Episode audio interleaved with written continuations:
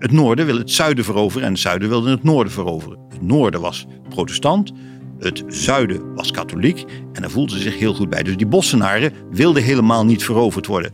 In het noorden spreekt men over de, de bevrijding van een bos, maar dat werd in een bos zo helemaal niet gevoeld. Terwijl dat schilderij dat eigenlijk wel uitdrukt. Dit is Charles de Mooi, directeur van het Noord-Brabants Museum. En hij neemt ons mee naar een belangrijk moment in de Nederlandse geschiedenis. Het jaar 1629. Den Bosch, Zetterenbos, ligt dan in de frontlinie van een bloedige burgeroorlog. Het topstuk dat Charles heeft uitgekozen laat zien dat er om meer wordt gevochten dan alleen de stad.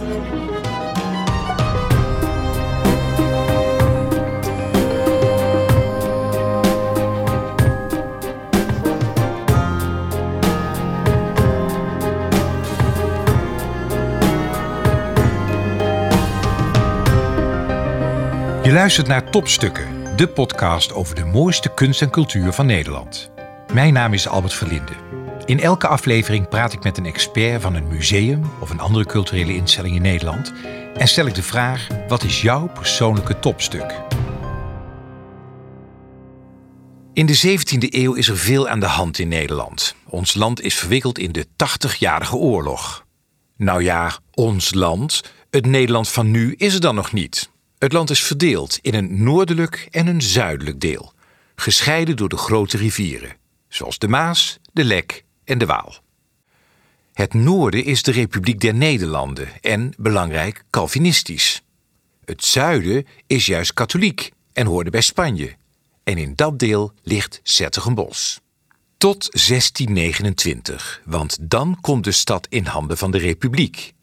En die verovering is vastgelegd op dit 2,5 meter brede schilderij. En het is niet zomaar een schilderij, het voegt een tweede laag toe aan de historische gebeurtenissen van toen. Een allegorische voorstelling van Frederik Hendrik als overwinnaar van Sertogenbos. Nou, wat is een allegorie? Een allegorie is eigenlijk een, een schilderij wat een overdrachtelijke betekenis heeft. Het, het stelt dus iets voor, maar je moet eigenlijk dieper kijken om de betekenis te snappen. Ah, dus we, gaan zo meteen dat schilderij bespreken met elkaar. En alles is een soort symbolisering, een vertaling van, van een, een gebeurtenis. Wie heeft het geschilderd? Het is uh, gemaakt door, uh, door Kuip, een van de, van de bekende leden van de Kuip-familie uit Dordrecht. En dat maakt het ook wel bijzonder dat het een bos schilderij is. Want, ik ken Albert Kuip. Albert Kuip, ja. En, wie is dit? Het is zijn vader. Zijn vader? Ja. Jacob Kuip. Ja, Jacob Kuip uit Dordrecht. Is dat opvallend dat het schilderij gemaakt is in Dordrecht? Ja, en dat zegt gelijk wat meer over het schilderij. Het schilderij is, uh, het toont dus de verovering van Sertogenbos door Frederik Hendrik in 1629. Dat is een belangrijke episode in de 80-jarige oorlog. Um, Den Bosch komt in handen van het noorden, van de Staatse. En ja, dan moet er een schilder worden gezocht om dit wapenfeit uit te beelden. En dan gaan ze ook in het noorden op zoek naar een kunstenaar. En dat is dan Jacob Kuip uit Dordrecht. Ah, dus eigenlijk de overwinnaar die bepaalt eigenlijk uh, hoe het verhaal verteld wordt daar in uh, Heel duidelijk. Ja. Als je nou praat over uh, Frederik Hendrik, geef me even een spoedcursus geschiedenis. Wie was hij ook alweer precies? Frederik Hendrik was de stadhouder van de Republiek. De Republiek was nog maar net in wording. Er werd uh, gevochten met de Spaanse koning om de onafhankelijkheid.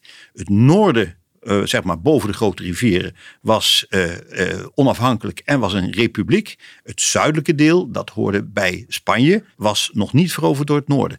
Wat zien we op het schilderij? Nou, het, als je naar het schilderij kijkt, dan zie je eigenlijk een heel vrolijk groepje.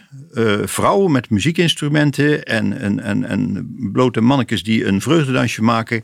Met in het midden Frederik Hendrik. En boven het hoofd van Frederik Hendrik, daar vliegt ook nog een engeltje met een laurier tak, een, een, een zegenkrans boven zijn hoofd. Met andere woorden, dit is een winnaar.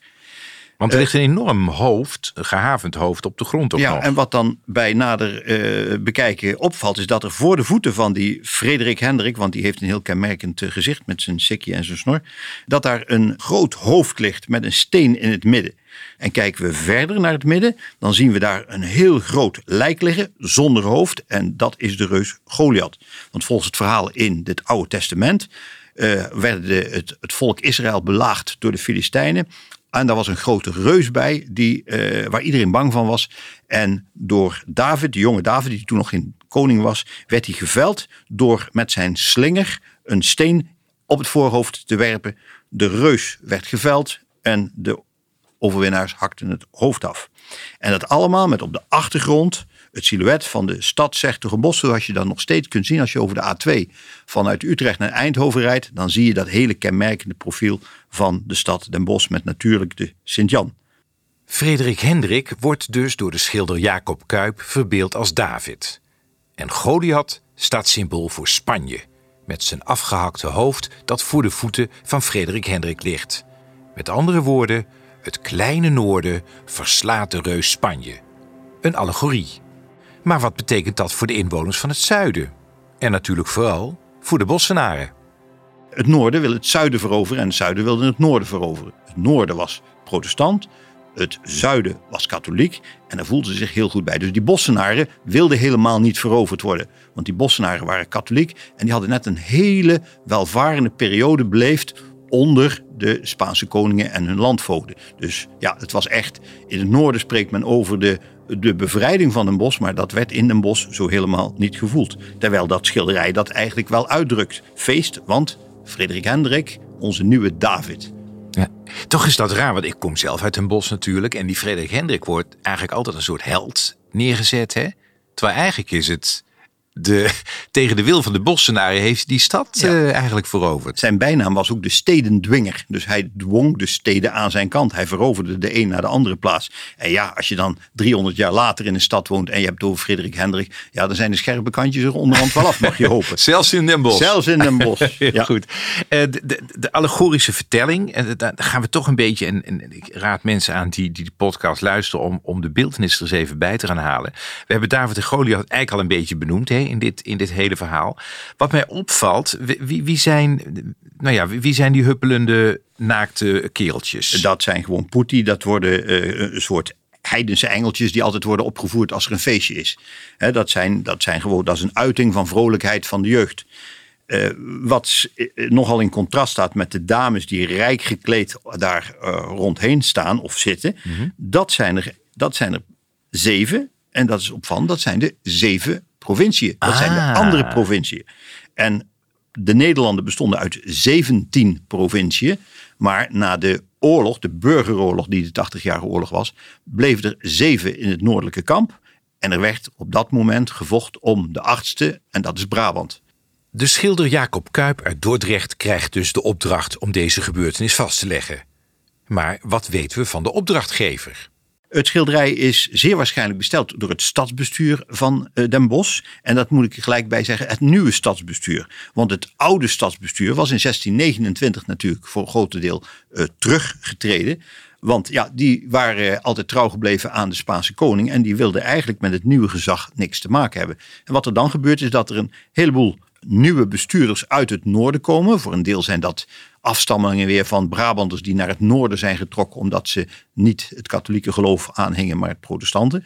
En voor een deel zijn het ook ja, jonge zonen van regentenfamilies uit het noorden die een baantje kunnen krijgen in het pas veroverde Den Bosch. En zij dachten we laten een mooi schilderij maken, dat hangen we dan op in het stadhuis, zodat we nooit zullen vergeten wat hier gebeurd is. Ja, dat is dus echt een, een herinnering aan, het, uh, aan de gebeurtenis. En zoals je in het begin zei, ook inderdaad gezien vanuit de uh, optiek van de overwinnaar, zoals ja. dat vaak gaat. Wat mij ook opvalt is, het is natuurlijk, het is in het noorden gemaakt, maar ik vind het eigenlijk ik hoop dat ik niemand beledig, maar ik vind het eigenlijk zo'n katholieke afbeelding met die engeltjes en met ik snap wat ik bedoel. Ja, ik vind het helemaal niet Calvinistisch. Nee, is, nee. Dat, is dat een beetje om een soort knieval te dat de Bossenaar toch een beetje leuk zou vinden? Nee, dat is, ik denk dat daar met de, met, de, met de sentimenten van de Bossenaren weinig rekening is gehouden. Dat is heel vriendelijk om dat te denken, maar uh, dit, is, dit is gewoon een stijl zoals je ook in het noorden voorkomt. Het is niet zo dat alles, dat er uh, niks mag worden afgebeeld of dat er geen bloot engeltje te zien mag zijn. Uh, je hebt verschillende stijlen in het noorden en, en dit, is, dit is er één van. Dus het is, ja. het is echt niet, niet streng.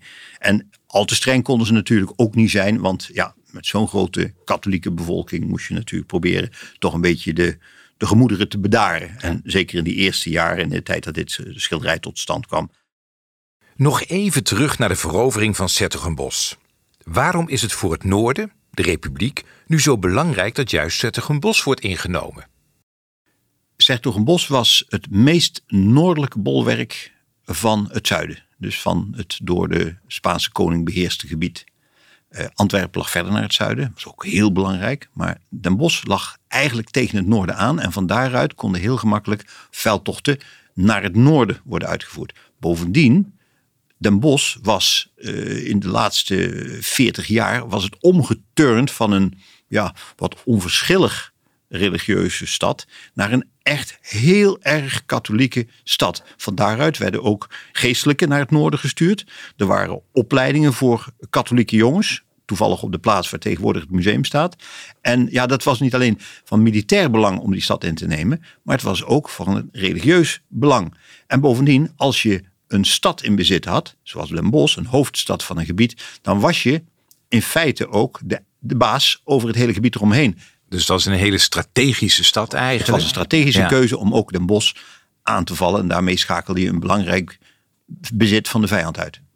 Wat mij ook opvalt is, ik heb altijd ja, de, Spaanse burgeroorlog, of althans uh, niet burgeroorlog, maar de 80-jarige oorlog.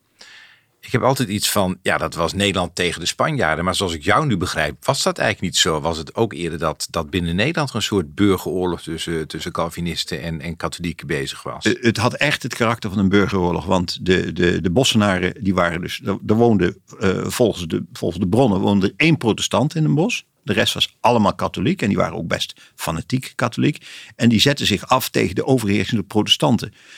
Ze waren in die tijd allemaal nog wel voor eenheid, want ze vonden wel dat ze bij elkaar hoorden. Maar die religie was vaak een splijtswam. En ja, de periode daarvoor hadden juist die, Spanjaarden, er zat eigenlijk geen Spanjaarden, maar de Spaanse overheersers, die hadden wel gezorgd dat iedereen tevreden was met het bestuur. Dus ze hadden eigen vorsten gekregen, de aartshertogen. Dat waren familieleden van de Spaanse koning. En die waren daar als nieuwe vorsten neergezet. om eigenlijk een nieuwe dynastie te gaan vormen. Omdat Philip II wel snapte dat, ze, dat de Nederlanders van hem niks meer wilden weten. Maar het was zelfs de bedoeling dat er dus een, een nieuw vorstenhuis zou komen van Habsburgse origine. En dat zouden dan de nieuwe bestuurders worden van dat nieuwe Nederland. En dat zou dan weer een eenheid zijn. Nou, dat is geprobeerd, maar het is niet gelukt. Nee. Maar inderdaad, het is niet strijd Nederland-Spanje. Het is inderdaad het is een burgeroorlog. Een, een burgeroorlog.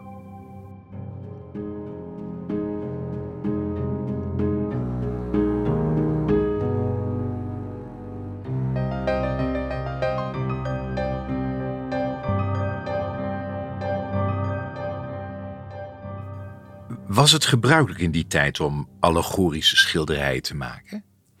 Ja, de allegorie is in de, in de 17e eeuw heel erg populair. Dus allerlei boodschappen worden verteld eigenlijk met een dubbele laag. dus in eerste instantie zie je een, een bepaalde voorstelling. Dieper kijkend, dan uh, krijg je de, de werkelijke boodschap. Dus uh, ja, in de 17e eeuw historisch schilderingen. Dus waar iets verteld wordt over uh, de geschiedenis of, of over een, uh, een, mythologische voorstelling. Die hebben altijd een, een dubbele bodem.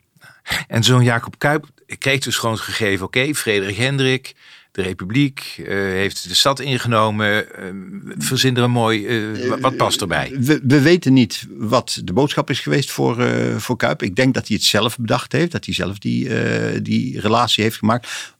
Wat wel duidelijk is, is dat in deze tijd uh, de republiek wordt voorgesteld als het land Israëls, hè, het beloofde land. En dat geeft ook een, ja, een bepaalde uh, lading en een, en een trots. Van wij zijn het beloofde volk.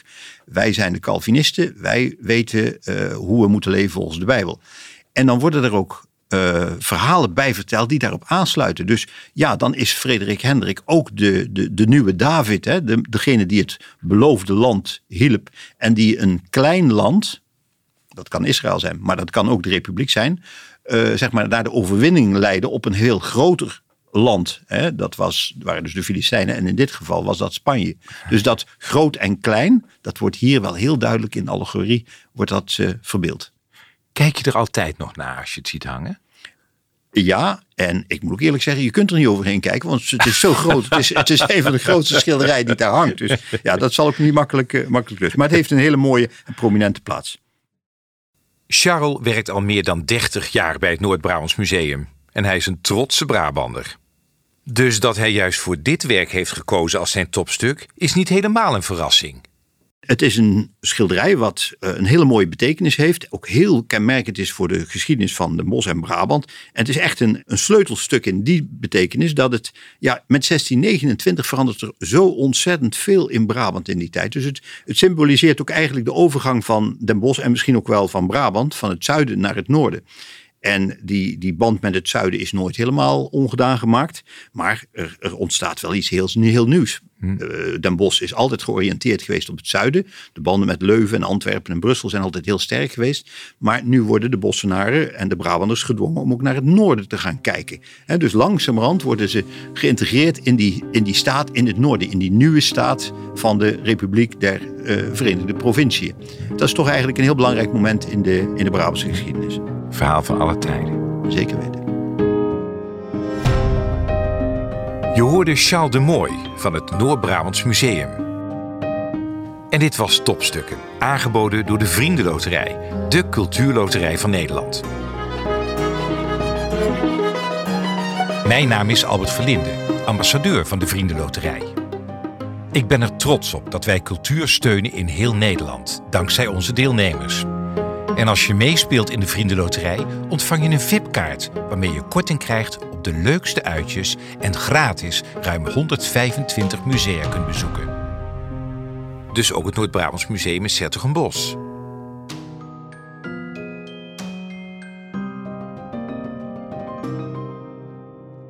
Benieuwd naar meer mooie verhalen? Abonneer je dan gratis op Topstukken in je favoriete podcast-app of ga naar topstukkendepodcast.nl.